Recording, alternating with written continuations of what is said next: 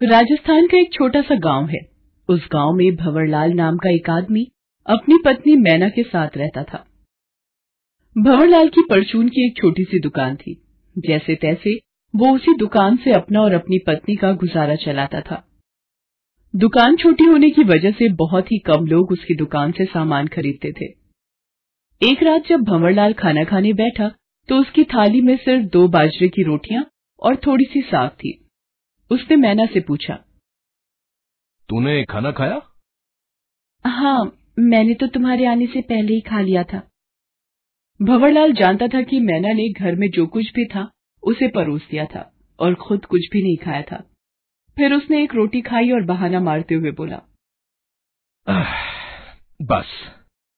आज एक रोटी से ज़्यादा नहीं खा सकता। ले ये बाकी रोटी भी तो ही खा ले।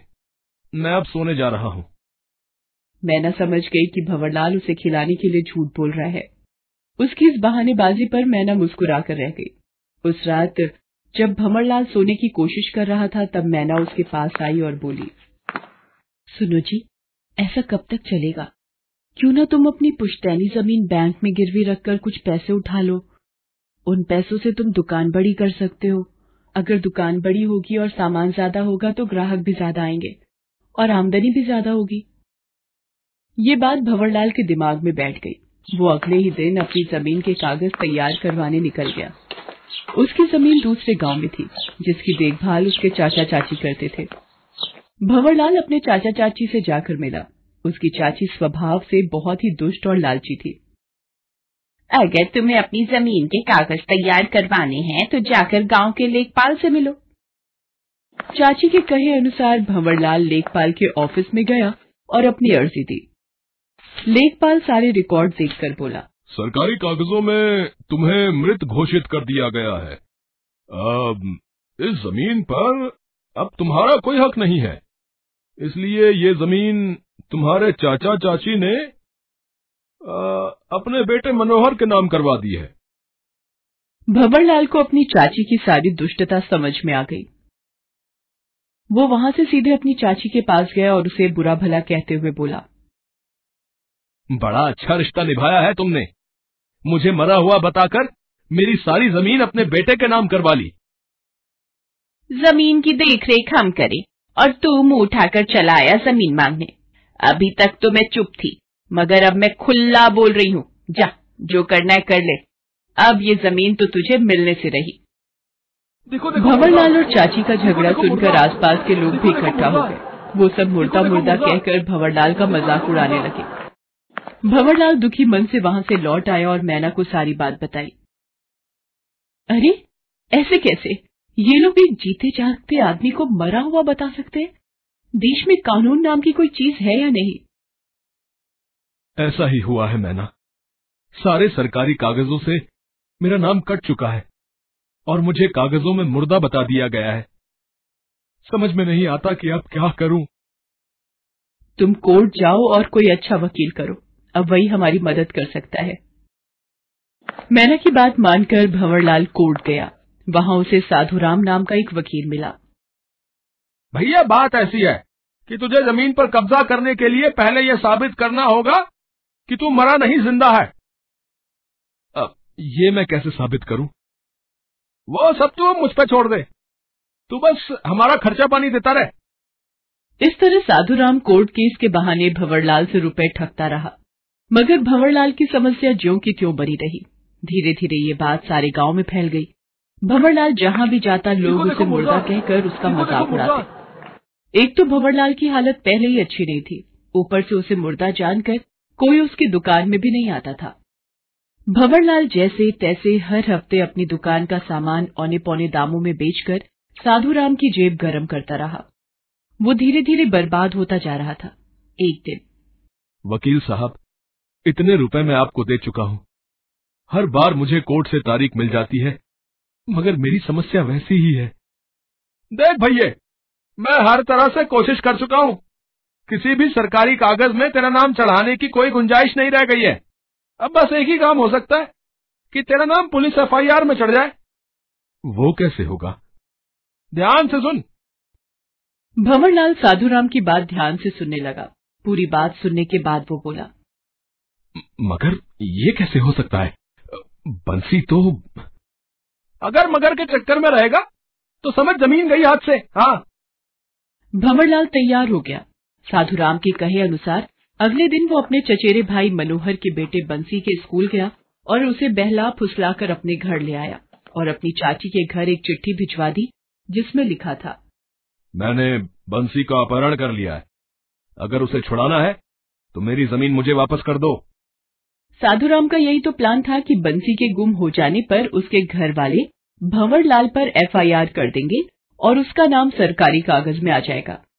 मगर भंवरलाल की चाची भी कम धूर्त न थी। वो भंवरलाल का सारा प्लान समझ गई। उसने अपने बेटे से कहा, पुलिस में जाने की कोई ज़रूरत नहीं है। भंवरलाल खुद ही अपने बंसी को यहाँ छोड़ जाएगा। चाची का कहना ठीक ही निकला। भंवरलाल ज़्यादा दिन तक बंसी को अपने पास न रख सका। बंसी बार बार अपनी माँ के पास जाने की जिद करता था और बहुत रोता था। इससे पिघल कर भंवरलाल और मैना ने बंसी को वापस उसके घर भेजने का फैसला कर लिया और दो दिन बाद बंसी को उसके घर छोड़ दिया। वैसे तो भंवरलाल बहुत चुपके से बंसी को उसके घर छोड़ने गया था मगर जैसे ही वो बंसी को घर के पीछे छोड़कर जा रहा था वो देखो भंवरलाल जा रहा है पकड़ो उसे! तब मनोहर और उसके आदमियों ने उसे घेर लिया और लाठियों से उसकी मरम्मत कर दी। बेचारा भंवरलाल किसी तरह जान बचाकर वहाँ से भागा। इसके बाद भंवरलाल फिर से साधुराम से मिला। अरे कोई बात नहीं। एक प्लान फेल हो गया तो क्या हुआ? अभी और भी प्लान है। ध्यान से सुनियो। उस दिन भंवरलाल की कोर्ट में तारीख थी। साधुराम के कहे अनुसार भंवरलाल कोर्ट में पेश हुआ। क्यों भंवरलाल? अपने ज़िंदा होने का सबूत कोई कागज़ लाए? चुप कर कुत्ते। तेरे जैसे लोगों की वजह से आज मेरी ये हालत है। जज गुस्से से तिलमिला गया। उसने कहा भंवरलाल तुम इस वक्त कोर्ट में खड़े हो। तमीज से पेश आओ। तेरे जैसे दो कौड़ी के जज और फिर इन बदमाश वकीलों की वजह से ही देश का ये हाल हो गया है। एक एक मुकदमे का फैसला करने में ही सालों लग जाते हैं। डूब मरो तुम सब चुल्लू भर पानी में। डूब मरो। जज गुस्से से पागल हो गया मगर किसी तरह अपने गुस्से पर काबू करते हुए उसने अदालत वहीं बर्खास्त कर दी और भंवरलाल को अगले दिन की तारीख दे दी। कोर्ट के बाहर भंवरलाल साधुराम से मिला। अरे भैया, मैंने तो सोचा था कि जज गालियाँ सुनकर भड़क जाएगा और तुझ पर मानहानि का केस कर देगा। इससे तेरा नाम पुलिस की फ़ाइल में आ जाएगा। मगर ये जज तो बड़ा ही घाग निकला। इतनी सारी गालियाँ भी पचा गया। मगर तू फ़िक्र मत कर। अभी मेरा ब्रह्मास्त्र बाकी है। अब सुन। कल कोर्ट लगते ही साधुराम भंवरलाल को अपनी योजना समझाने लगा। अगले दिन कोर्ट लगने पर भंवरलाल जज के सामने पेश हुआ। इससे पहले कि जज कुछ बोल पाता भंवरलाल बोला देख बे जज की औलाद ये केस तेरे बस की बात नहीं। मैं जब हर सरकारी कागज़ में मर ही गया हूँ तो मैंने सोचा कि आज सचमुच का ही मर जाऊँ। इसलिए आज मैं ये जहर पीकर जान दे दूँगा। हाँ। पकड़ लो इसे और छीन लो जहर की बोतल इसके हाथ से। जल्दी पकड़ो। जज के कहने पर कुछ पुलिस वाले दौड़े और भंवरलाल के हाथ से जहर की शीशी छीन कर उसे पकड़ लिया। आज भंवरलाल ने हद पार कर दी थी। जज ने गुस्से में कहा कल भंवरलाल ने भरी अदालत में गालियाँ बककर अदालत की मर्यादा भंग की और आज फिर भरी अदालत में आत्महत्या करने की कोशिश की है। कानून की नज़र में ये अपराध है। इसलिए मैं भंवरलाल को छह महीने की जेल और दस हज़ार रूपए जुर्माना देने की सजा सुनाता हूँ। पुलिस भंवरलाल को लेकर कोर्ट से बाहर निकली तो उसे वहाँ साधुराम मिला। बहुत बहुत धन्यवाद वकील साहब। मुजरिम के रूप में ही सही। मगर मेरा नाम कम से कम सरकारी दस्तावेजों में तो चढ़ा। अब लोगों को पता चल जाएगा कि भंवरलाल मरा नहीं है ज़िंदा है। इस घटना के बाद से भंवरलाल का नाम सरकारी रिकॉर्ड के मृतकों की लिस्ट से कट गया और ज़िंदा लोगों की लिस्ट में आ गया फिर तो उसकी चाची जिसने गाँव के लेखपाल के साथ मिलकर भंवरलाल की ज़मीन हड़पी थी, उसे भी उसकी ज़मीन वापस करनी पड़ी थैंक्स फॉर watching.